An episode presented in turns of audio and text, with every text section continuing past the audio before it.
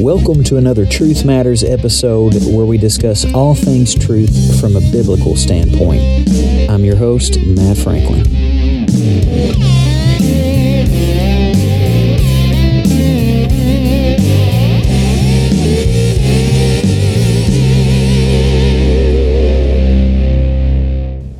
According to spaceplace.nasa.gov, the Big Bang Theory is how astronomers explain the way the universe began. It is the idea that the universe began as just a single point, then expanded and stretched to grow as large as it is right now. Many atheists believe in the Big Bang Theory. According to Creation.com, the Big Bang, they say, produced the universe all by itself. Then, billions of years later, we're told the first life formed spontaneously in some chemical soup and without any help help evolved into all the plants and animals found on Earth today, including us. Scientists believe in the Big Bang. Atheists believe in the Big Bang. But can a Bible believing Christian actually believe in the Big Bang? Can someone who acknowledges and devotes their life to believing in the great Creator rightfully at the same time agree with such a theory? Do you want to know what I think? Here's what I think. For everything manufactured, there must be a manufacturer. For everything designed, there must first be a designer. Everything that exists derived from a pre existing source. Who told the sun when to rise and when to fall?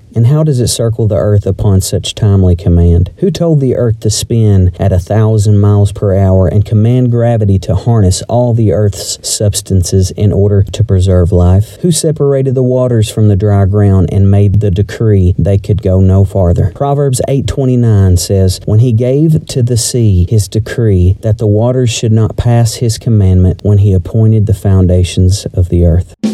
If you enjoy Truth Matters podcast and would like to help this ministry continue spreading the truth of the gospel, consider becoming a patron. This ministry is 100% listener supported. Becoming a patron is safe, easy, and you can give a monthly gift as little as $1, $10, $100, or a one time donation of any amount. Simply send us an email at truthmatterswithmatt at gmail.com and we'll forward you the information you need to sign up. Thank you in advance. Your help is truly appreciated.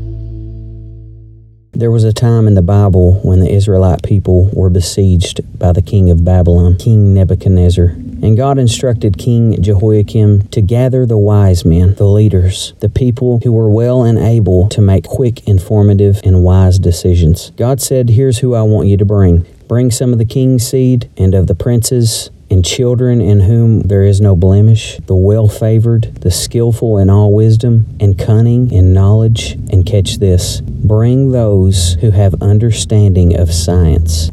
Science? You mean to tell me that science was first mentioned in the Bible? Yes. You see, science is not a bad thing. As a matter of fact, it's a gift from God. But when people, out of rebellion against God, try to disprove His existence with the very thing He designed for our learning, then it becomes wrong. The Apostle Paul instructed us in 1 Timothy 6 and 19 Keep that which is committed to thy trust, avoiding profane and vain babblings and oppositions of science, falsely so called. In other words, when people try to use science against you, when people try to use science to disprove God's truths, avoid them. Don't get in their disputes. Don't give them a time of day because you know what you believe, Christian. Don't let anyone persuade you differently. The fact is, science has proven God time and again, and yet atheists seem to think that science disproves God. Did you know that archaeologists discovered the bones of numerous giant skeletons? Did you know that a group of Christian archaeologists discovered what they believe is Noah's Ark? Did you know that they discovered Solomon's Temple? You won't hear about this on the news. You won't see this on Facebook. You can hardly find it on Google. Why? Because they're trying to censor the truth. Romans 1 and 25, who changed the truth of God into a lie and worshiped and served the creature more than the Creator, who is blessed forever. Amen. Romans 1 and 20 says, For the invisible things of Him from the creation of the world are clearly seen, being understood by the things that are made, even His eternal power and Godhead, so that they are without excuse. Atheist, you can give your philosophical reasoning as to why you don't believe in God's existence. You can make it as intellectually sound as you'd like. But do you know what your problem is? You've become so intellectual that you think you can outsmart God. You're arrogant because you're afraid of the thought that there might be someone more powerful than you who created you and who not only created you, but created you to worship Him. You don't want to believe in God because you're not humble enough to worship Him. Instead, you want to be worshiped. You want to be in control. You want to be the designer of your own destiny. You can confess Him as Lord now, or you can confess Him as Lord on Judgment Day, but either way, you're going to confess Him as Lord. In Romans 14 and 11, God so boldly declares, For it is written, As I live, saith the Lord, every knee shall bow to me, and every tongue shall confess to God. So, yes, I believe in the Creator, and yes, I believe in a big bang because Genesis chapter 1 and verse 14 14 declares, And God said, Let there be light. And when he did, bang, there was such power and energy that came from his mouth. All at once, a ray of billions of stars and lights and planets shot forth at the speed of instancy, and there was such an explosion of power from the mouth of God, the space could not contain his breath, and the space lights still to this day flicker from the embers of the heat from his mouth. So, yes, I believe in a big bang because I believe in a big God who is more than able to create something out of nothing, but a God who's not too big to stoop down to my level and relate to the very struggle I'm facing. And so, to you, atheist, I humbly say, you, sir, you, ma'am, need to be willing to humble yourself enough to believe an infinite, all powerful God who's big enough to create all things, including you, and who's willing to reach down into your hardened heart and soften you to the point of understanding that yes, there is not only a God in heaven, but there is a God who, in fact, loves you so much that he caused you to tune in to this simple podcast and listen to this God fearing preacher boy from Kentucky tell you that God is real, whether you believe in him or not, and that he loves you, whether you understand understand it or not. And one day you will bow before him, whether you want to or not,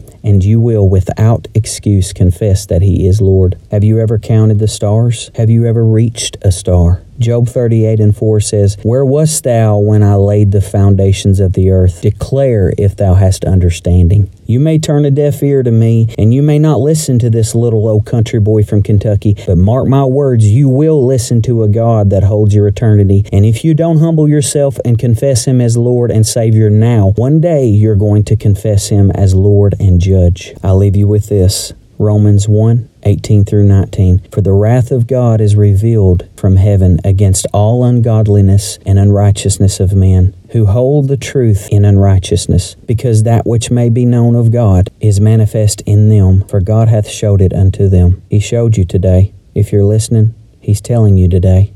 Believe in me, and you will be saved from an eternal judgment. Believe me not, and hell will be your eternity. Atheist, God loves you, even if you don't believe in Him. Atheist, God cares for you, even if you don't care for Him. And atheist, you will meet Him one day. Won't you meet Him now? Won't you give your heart to Him now? Won't you stop suppressing the truth that God has already put in your heart that you keep denying? That you know deep down within your soul there is something more than what meets the eye. There's something more than what you're willing to believe for.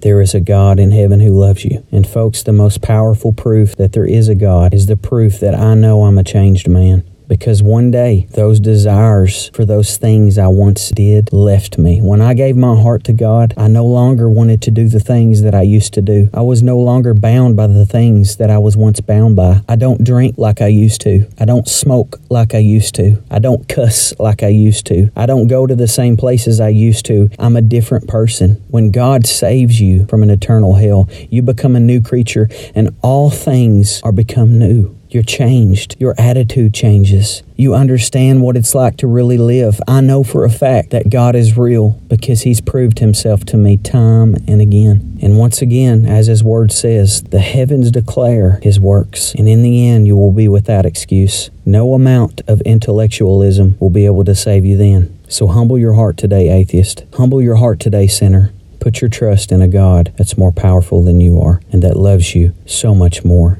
than you could ever understand. Thanks for tuning in. If you enjoyed this podcast, I hope you'll share it with others so that we can get the truth out. Have a great day. If you enjoyed this episode of Truth Matters podcast, be sure to share it with your family and friends and follow me on social media to help spread the truth. Thanks for tuning in. God bless.